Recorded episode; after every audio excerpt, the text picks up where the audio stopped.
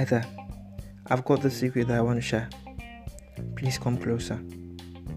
A little bit closer. Now that's close enough. Do you know that this podcast was made specifically for you? Yes, you!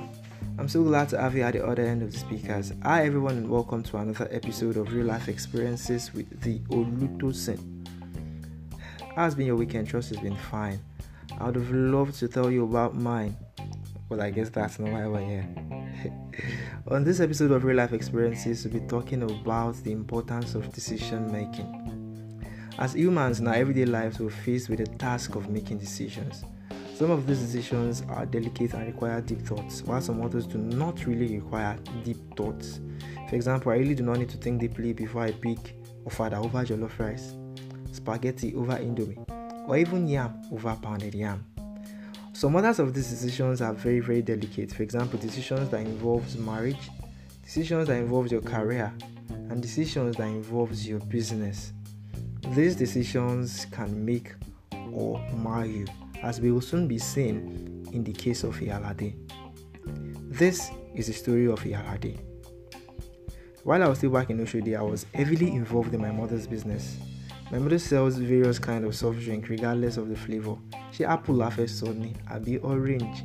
Is it strawberry or banana? Banana. Thinking about it, I've really never had a soft drink with that flavor. Do you know why I did not make soft drinks with banana flavor? If you know, I beg, drop her for comments, make her for take no, I go like no go. So back to what I was saying, cutting the long story short, if it was a soft drink, my mother sells it. So as retailers, the normal thing is that we get drinks from people who are wholesalers. One of such wholesalers or wholesaler is Yalade. Yalade was very new to the market at that time. She was new to almost everything at that year that I'm talking about. The marketing strategies, balancing demand with supply and all of that. She was new to that. But she was an wholesaler who had a sole goal. And her goal was to grow her marketing influence. She knew to do that, she'd be needing capital. So to get that capital, what she did was that she applied for loans in some microfinance banks to start up her business in a very big way. So one of these microfinance banks actually granted her the loan. They gave her a sum of five hundred thousand naira to start up. She was very, very happy and she knew with this money, this was an handsome sum of money. And with this, she could actually break grounds with regards to the whole uh, soft drink, soft drink market thing. So she got the money and she left for her shop. But unknown to her, she's been trailed by thieves. Ever since she got that money, we do not know how, but thieves have been trailing her. So somehow, thieves came and they carted away with all of that money, five hundred thousand naira. It was a very, very sad experience for everybody on Iyalate, especially we that were our customers.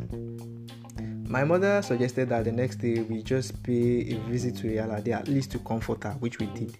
So early the next morning, we left for Yalade's place to say some words of comfort to her. But on getting to Yalade's place, something surprised me. Instead of Yalade to be all gloomy and all, Yalade was smiling. I was shocked.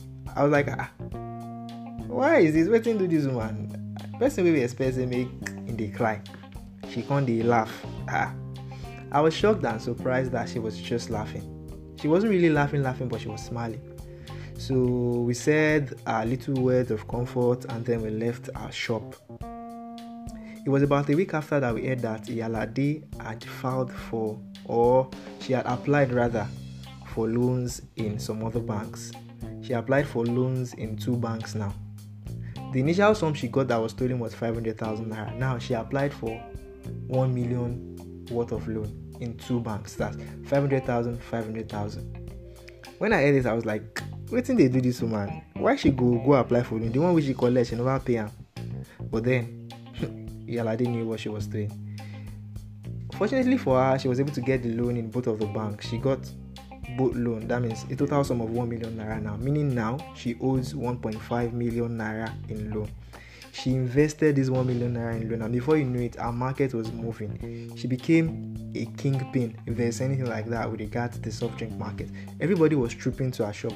If there's anything we couldn't get, I remember then my mother would say, Tosin Losoda Yalade, she'll have it. So everybody bought things from her and before you knew it, she made name. Yalade blew.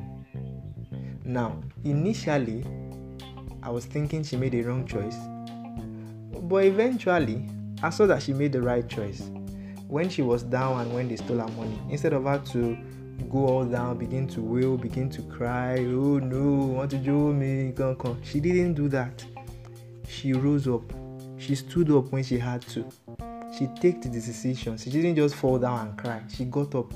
When life brought her down, she got up and back to her feet. She paid off the loan, all of them. In six months, she had cleared all the loans. She was independent and she had achieved that level of marketing influence that she so wanted and she so adored. Now, that is the story of Yalade. She made right decisions and right choices. Even though it seems to so many of us that the decisions she made were not so reasonable, eventually we saw that they were very, very reasonable decisions. So, the moral to this is, whenever you're down, whenever things go rough and things do not go well, do not fall down. Rise up. You have to always rise up. You need to get up to your feet. You do not uh, uh, you do not walk through life without difficulties. But whenever life pushes you down, you get up back to your feet. You do not just fall down and begin to cry. That's Yalade's story, and that's what I'd love to share with you on this very episode. Thank you very much for listening. Thank you very much for tuning in. Continue to make right decisions. Continue to make reasonable decisions. Because delicate decisions, when made wrong, wrongly, sorry about that, can mar you. But when these decisions are made rightly, they would make you. Continue to stay safe. Bye for now. I love you all.